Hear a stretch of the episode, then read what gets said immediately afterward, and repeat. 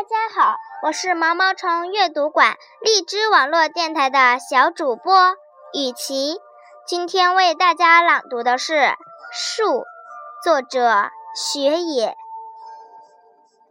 爷爷是一棵树，长在乡下，月光、阳光、灯光里，只有影子和他对话。